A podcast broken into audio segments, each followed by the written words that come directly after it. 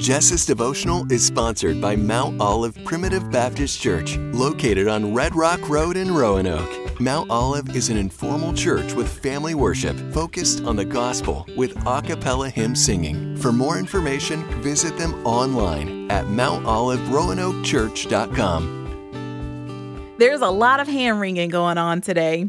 Have you heard people saying things like, What kind of world will my children face as adults? Or, I sure wouldn't want to be raising kids today. But you won't hear comments like these from Alex Cravens. He's a youth pastor and a father of two young sons. Don't feel sorry for or fear for your kids and grandkids because the world they're going to grow up in is not what it used to be, Cravens wrote in a post that went viral.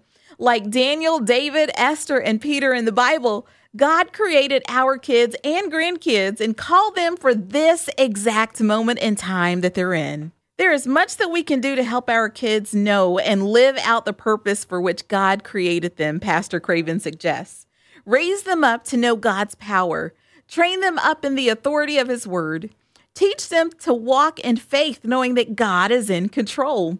Don't teach them to be fearful and disheartened by the state of the world, but hopeful that in God they can do something about it. And this is something we can all cling to, not just our kids. God isn't scratching his head wondering what he's going to do with this mess of a world, encourages Pastor Cravens. He has an army he's raising up to drive back the darkness and make himself known all over the earth.